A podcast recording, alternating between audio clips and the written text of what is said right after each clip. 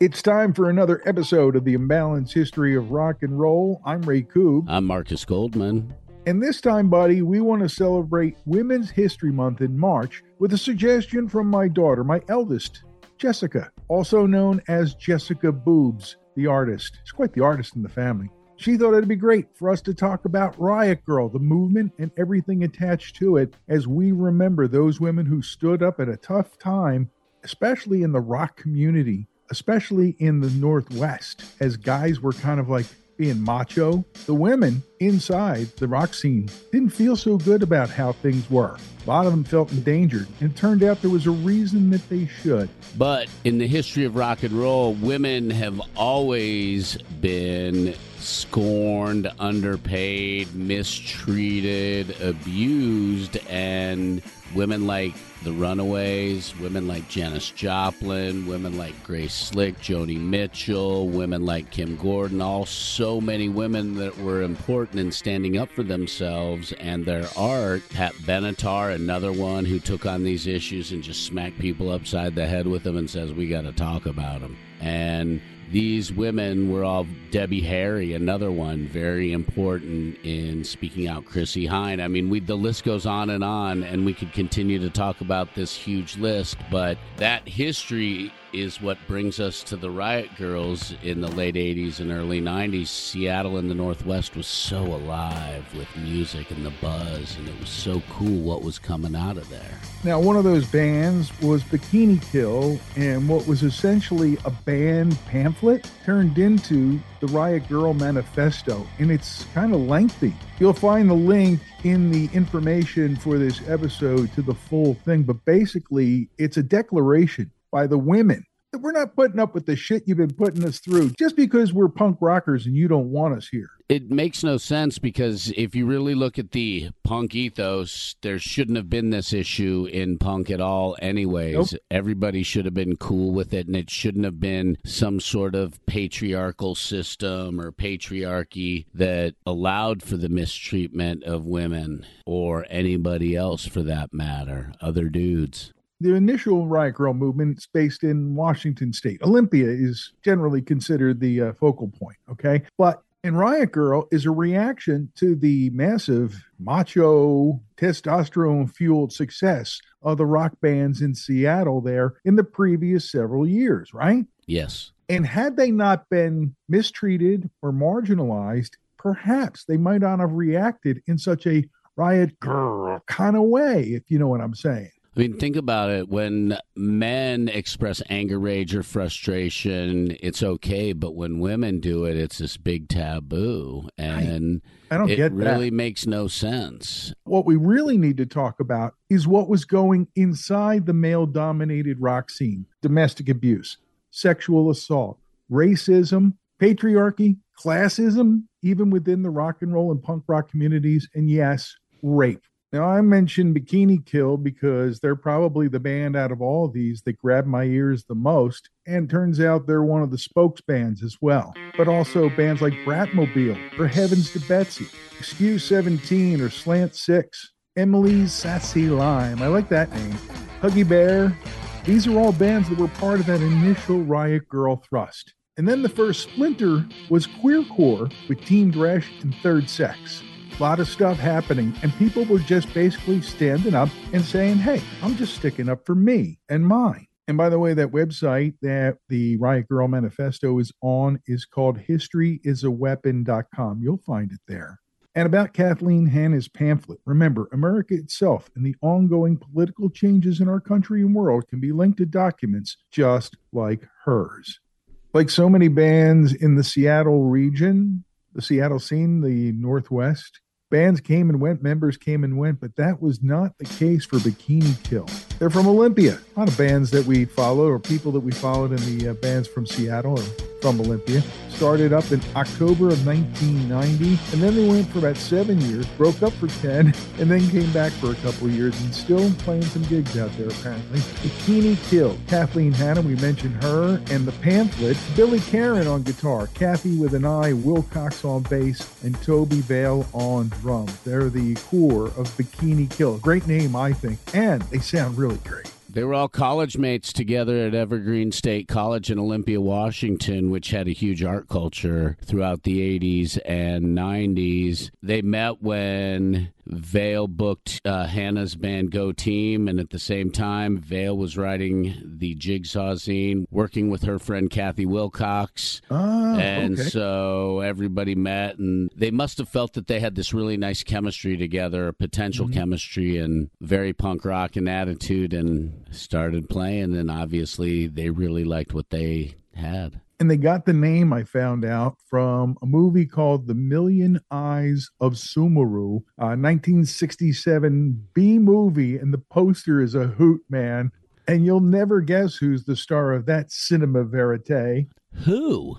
Frankie Avalon. No way. No way. way. That's hilarious. You never know where inspiration's going to come from for a band name. And um, they broke up and came back together a little bit. And it's good to see that they're still working towards girl. You know what I mean? Getting the point across. And some of the things that happened in Seattle, in that very scene where a lot of the Riot Grrrl movement is beginning, is what you could see as a terrible reaction. And that's the murder and rape of Mia Zapata the Gits. I remember being informed when that happened and being shocked because we had heard about this band and heard some of their tunes. And I really liked them. A couple friends who turned me on to them really liked them. And we didn't get a chance to see them because they were getting ready to sign a major label deal and hit the road when she was raped and murdered. And for a long time, that murder remained unsolved. Thankfully, Joan Jett and Eddie Vedder were very key in keeping the investigation alive. They were fundamental in raising money. Joan Jett did an album, a live album with the members of the Gits called Evil Stig, which I still have, and it's fantastic. And it was her fronting the Gits, playing the Git songs.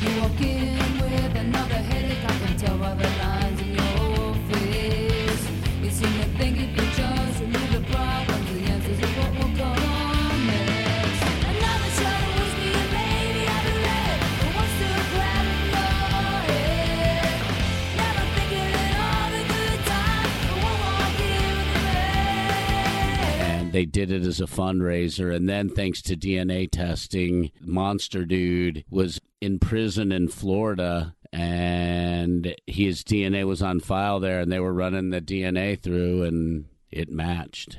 And The update in science caught up to this creep, and they finally got justice for Mia. hmm And I'm so glad that that investigation was kept alive, and Joan Jett and Eddie Vedder were fundamental in making sure that investigation was kept alive, as were the members of the Riot Grrrls and the entire Seattle community. And the police officers who stuck with it also. We appreciate the work that they did in finding the murder because it was a murder that had to be solved. From the time it happened in July of 1993 until it was solved and resolved and justice was served, it became a rallying cry for the ethos of the Riot Grrrl movement. Everything they were talking about made sense to most people, but you know, there's still some people here in the 21st century, Markus, that just don't quite understand what the hell this whole thing is about. Why there's still a reason to have this kind of a public outcry about things. And it's mainly because it just keeps going on underneath all the headlines of the shootings and everything else. Mhm. This kind of shit's still going on out there, and women still have to have active voices to counter all of it. Absolutely. And as we've seen in Hollywood, the women who spoke up against Harvey Weinstein, many of them were blacklisted or blackballed from big pictures after that. And to say that they weren't is bologna sandwiches. And if you think that mm-hmm. stuff doesn't happen in other industries, if you are a whistleblower and you speak up, no matter what industry you're in, most likely you're going to get blackballed or it's going to be very, very difficult and challenging for you to get a job. That's the reality. Around this same time, queercore became a thing, like a, a subgenre of all the things that were happening. And The gay box it was in made some straight Americans feel more comfortable with people who were beginning to expand that box. And musically, it was being expressive in ways that people were starting to get comfortable with, except for that small portion you can never quite reach. In some ways, the way that people viewed being gay was changing at the same time as the music attached to it was, and punk provided some of the fuel for the fire of change to create the LGBTQ rainbow.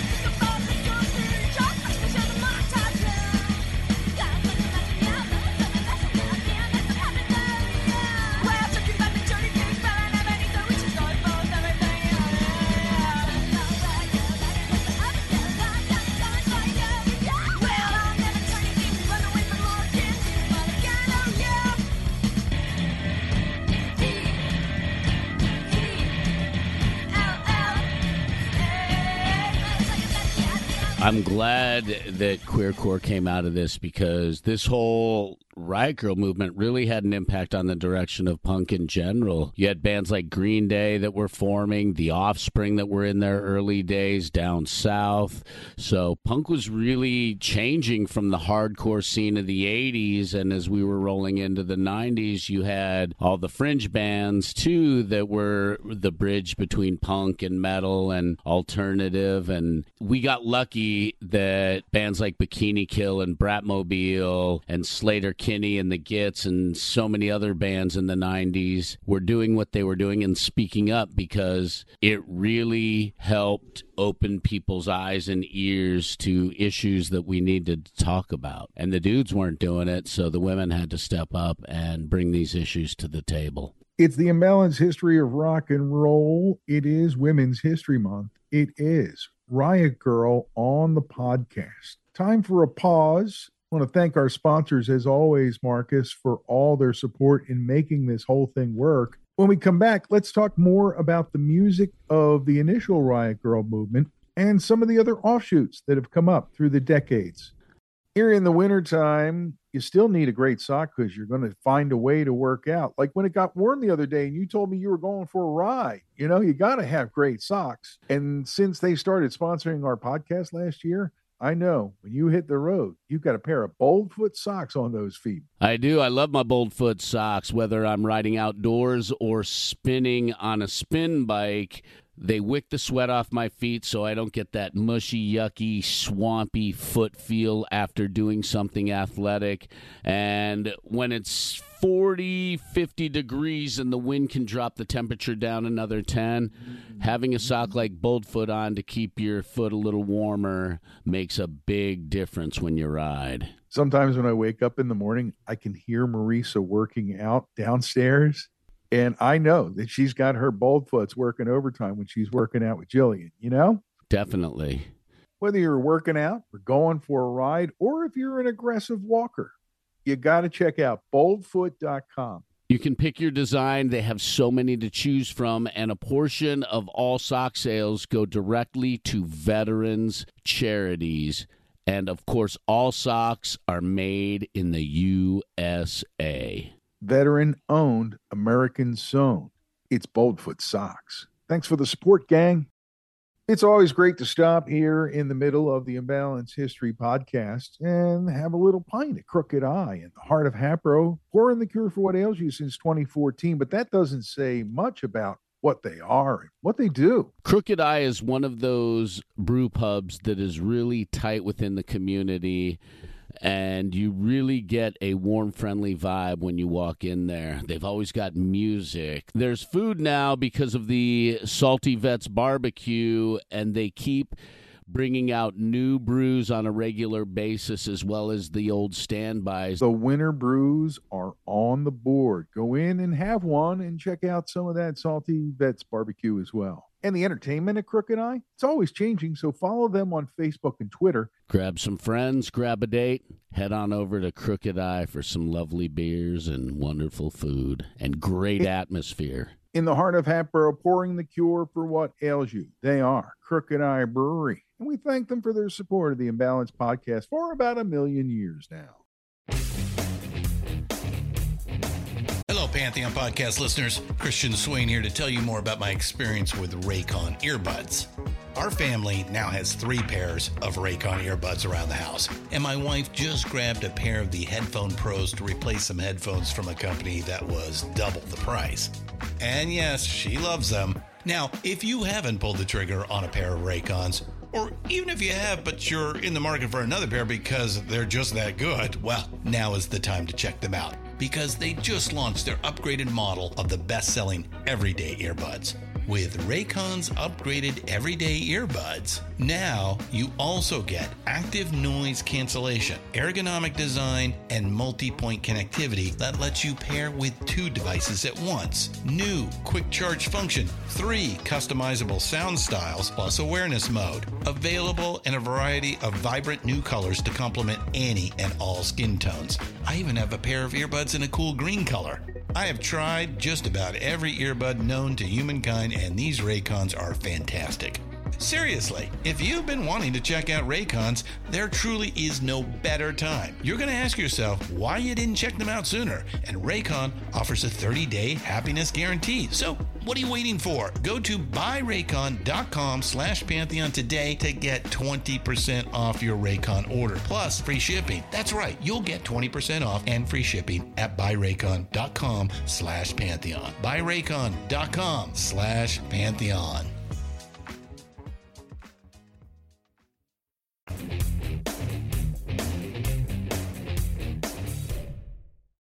We're back and recharged and ready to continue our conversation about Riot Grrrls and the music. Before we jump back into it, I want to make sure that we touch on the fact that their songs were brash, they were filled with humor, but they were poignantly sharp and very on point as well. And these Riot Grrrl bands really did a great job bringing their frustrations and angers out through humor. And the music, a lot of times with these punk bands, was more upbeat and boppy and made you want to dance. So it was like you were dancing while you were getting lectured or while you That's were right. being made aware of something. I'm And- glad you got the dichotomy of that, man. it's just so cool and there's so many great songs like talking about bikini kill i love the fact that bands like them were using names of songs like pussy whipped so that we could uh, destigmatize some of these words and make them so common that they couldn't be used as insults or uh, things like that and they would uh, use makeup and write slut and whore across their body when they were on stage and they would try to get these words out there so much that they would become so uh, destigmatized and it was very smart of them to do that as well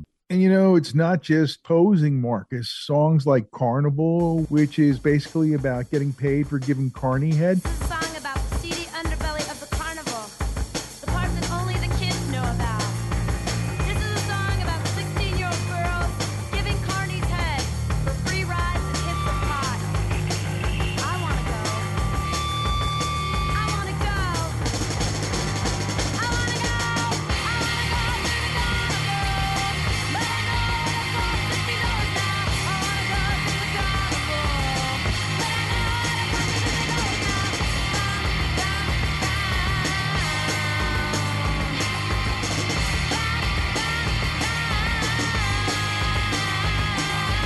Rebel Girl, which is, you know, them basically giving the middle finger to the world. Double You. Songs like these all have a theme, all are potent and very much able to get the message across because of their listenability.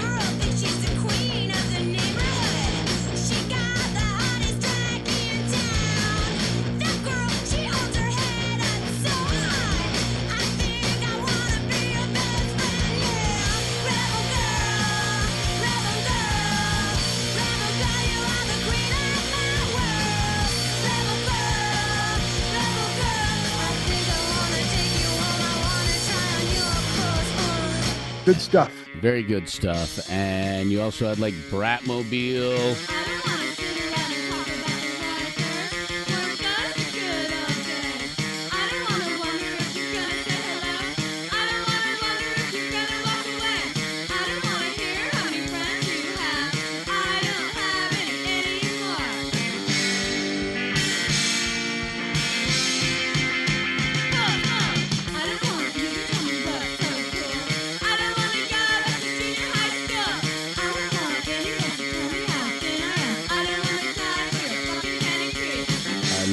couple of their tunes that were really good. Crybaby, which was with members of Vixen, did a great song called Destroy Boys. Le Tigre had a song called Deceptacon that I was turned on to.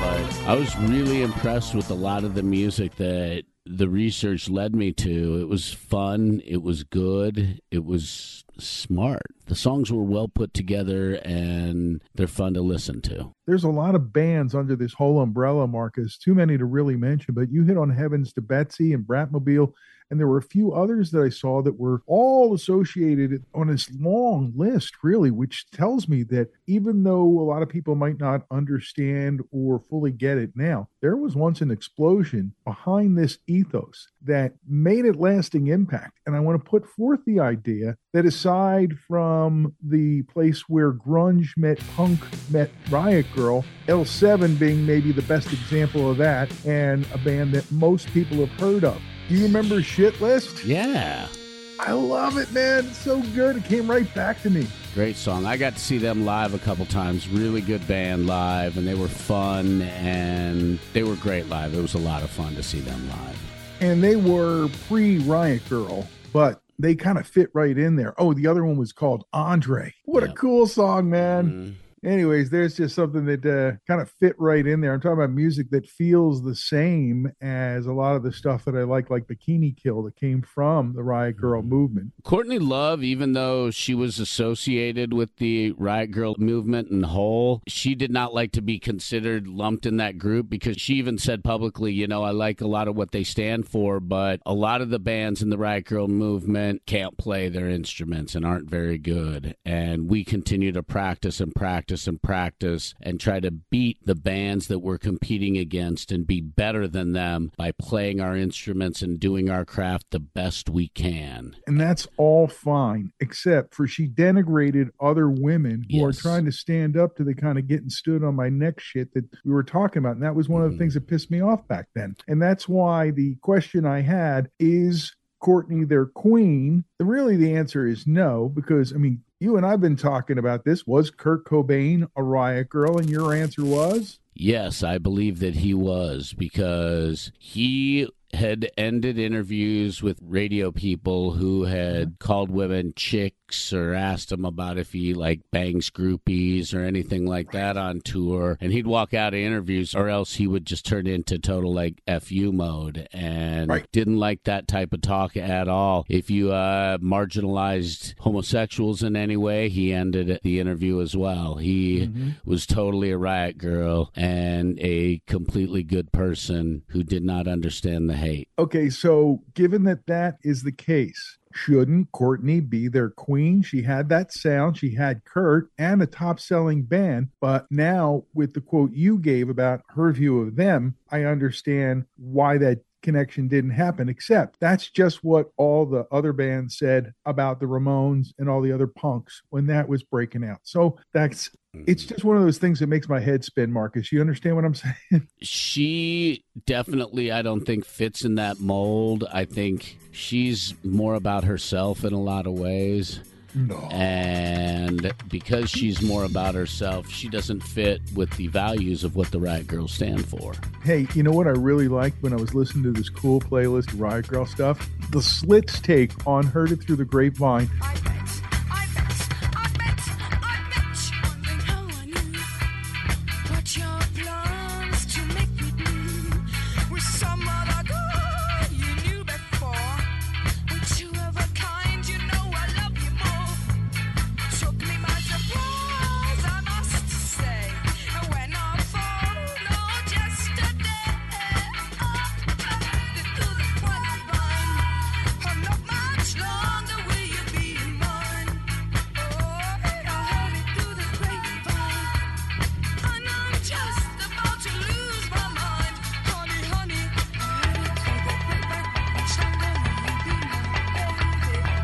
that's interesting because the only other female version I've ever heard of that song is Gladys Knight and the Pips doing it. And when she did it, she sang it with a sense of relief like, oh, I'm so glad I found out I am free now. I am going to be better. And, and don't get me wrong, the anger needs to be heard. So to hear it from an angry standpoint as well, bonus. Another question to ponder, Markus. Without resorting to percentages per se, how important to women of today was or is the Riot Grrrl movement? I couldn't give you a percentage, but I could say very important. I think these bands, while they didn't hit huge in the mainstream, a lot of the bands that influence other musicians are bands that don't make it big. And we've learned that from not only Right. reading about it, but talking to musicians as well. And they're like, yeah, this small band that hardly anybody heard of really played a big part in my love for music and in my sound because I loved the way the guitar player played or the drummer hit or the way the singer was on stage. And so I think that if you look at some of the alternative in the 2000s and beyond, a lot of those women that fronted the alternative bands were not into the mainstream sound. So they were more likely to listen to like a Kim Gordon or a Right. Bikini Kill or a Bratmobile or one of those bands. See, I always think of bands that came before. L7 would be a good example more recently, but you know, Kim Gordon from Sonic Youth, one of the greats of all time, kind of like uh, Patti Smith, the punk rock poets. You know, she's that basic to the roots. Very much so. And uh, Kim Gordon's held straight and true to her path the entire time she has been playing music, from back in the day till now. Mad respect for Kim Gordon and her music and her work. Sonic Youth is one of my all time favorite bands. Another one of my questions to ponder in this Riot Grrrl episode, Markus, were the Runaways just purely because of when it happened? The original Riot Grrrls, fem punks, call them whatever you want. And not to mention that all of them individually are icons to a lot of young punk rock women. I think they played the system more than fought the system, but I think that they made their voice heard and they made their voice known. Look at the careers Joan Jett and Lita Ford had moving forward and how big and fundamental they were in rock and roll in the 80s. So making their voices heard worked for them. I guess that's why it's even a question whether they have any punk rock roots because they went in the directions that they went in solo art. Oh, absolutely. Just one of those crazy things that go through my head, Markus. While the Runaways question may continue, I want to raise another point about a riot grrrl outbreak in England in the mid 1970s, and maybe it fits and maybe it doesn't. First, the Raincoats and their version of Lola, which is great when you think of all the gender bending. And that was way before Seattle and way before LA.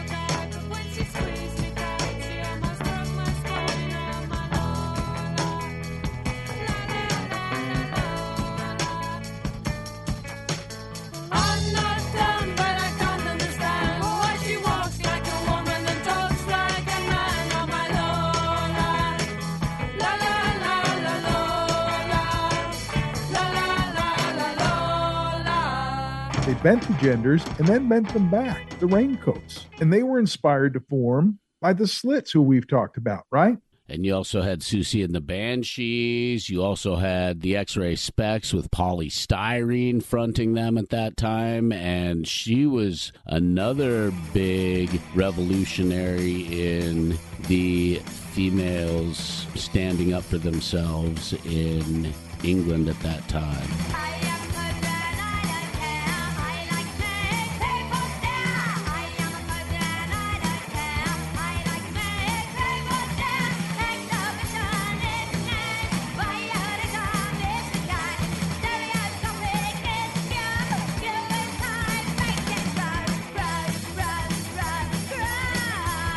it wasn't just an American thing, it was happening everywhere, right? Anywhere there was rock and punk rock music happening and women were getting stepped on, they were standing up and saying, fuck off. And rightly so. And while I discovered those bands from the 70s, Markus, I also found a wave of newer bands all over the world that are, I think, sonically at least, descendants of the Riot Grrrls. And that includes Amyl and the Sniffers, who are an Australian band. And that's a reference to Amyl Nitrate. And uh, I don't know if you know about poppers and all that stuff, but that's one of the bands, and they're pretty cool.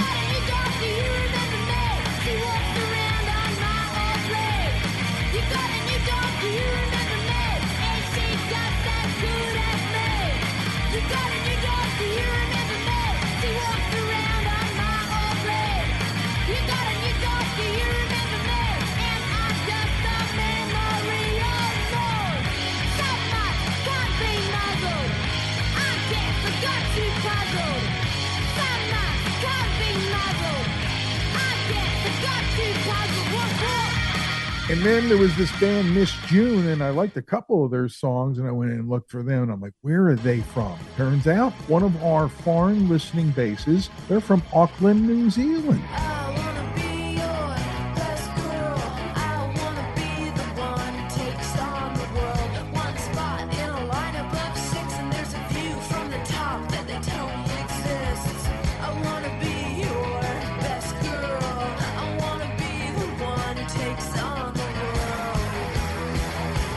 And a band that we both chuckled about their name last week when we discovered this Tacocat, back to where the Riot Grrrl movement started in Seattle. And they're in uh, active mode, having started in 2007 and still recording for Sub Pop and Hardly Art Records.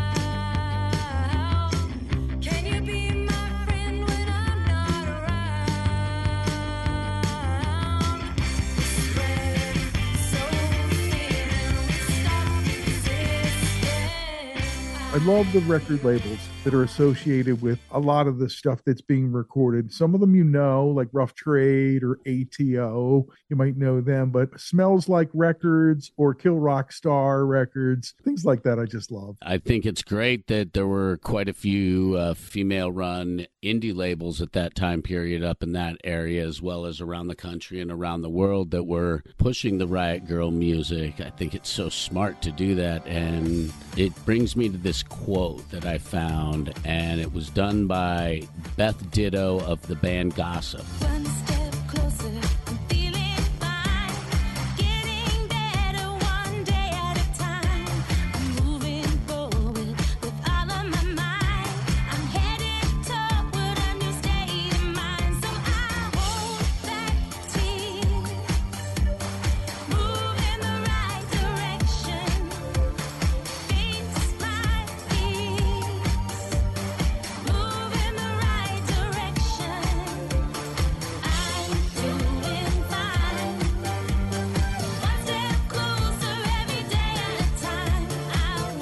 Check this woman out. Serious pipes. And this is part of the forward to the 2000 book riot grrrl revolution girl style now. A movement formed by a handful of girls who felt empowered who were angry hilarious and extreme through and for each other built on the floors of strangers living rooms tops of xerox machines snail mail word of mouth and mixtapes Riot Grrrl reinvented punk. We always say it, but I'm certain this time around, Markus, we missed stuff and we may have gotten something wrong. And that's why we always encourage you to reach out to us via email at imbalancedhistory at gmail.com, via our social media sites, or through our website, imbalancedhistory.com, where you can also find all the episodes of the podcast. So just saying, man, there's a lot there.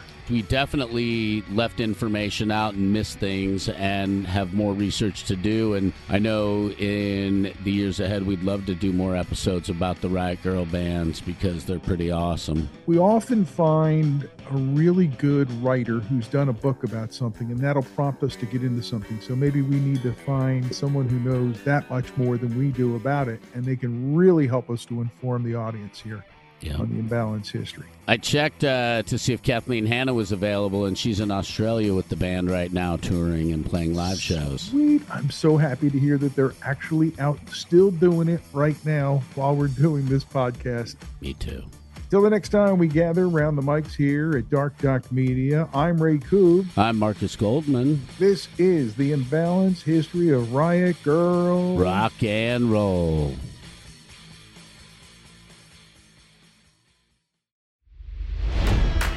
It's NFL draft season, and that means it's time to start thinking about fantasy football.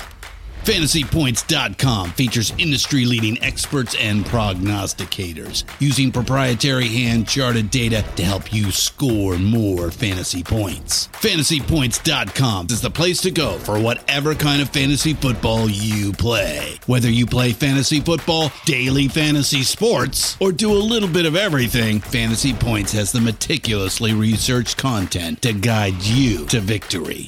And why wait for the fall? Fantasy Points also covers the new spring football league, the UFL. Join the guru, John Hansen, Scott Barrett, Joe Dolan, and other massive names in the fantasy football universe with an exclusive offer. Use code Pantheon for 15% off any fantasy points package, including the all in package, with access to every article, tool, and data nugget that Fantasy Points has to offer. That's fantasypoints.com and code Pantheon for 15% off at Fantasy Points. Fantasypoints.com, code Pantheon. Score more fantasy points.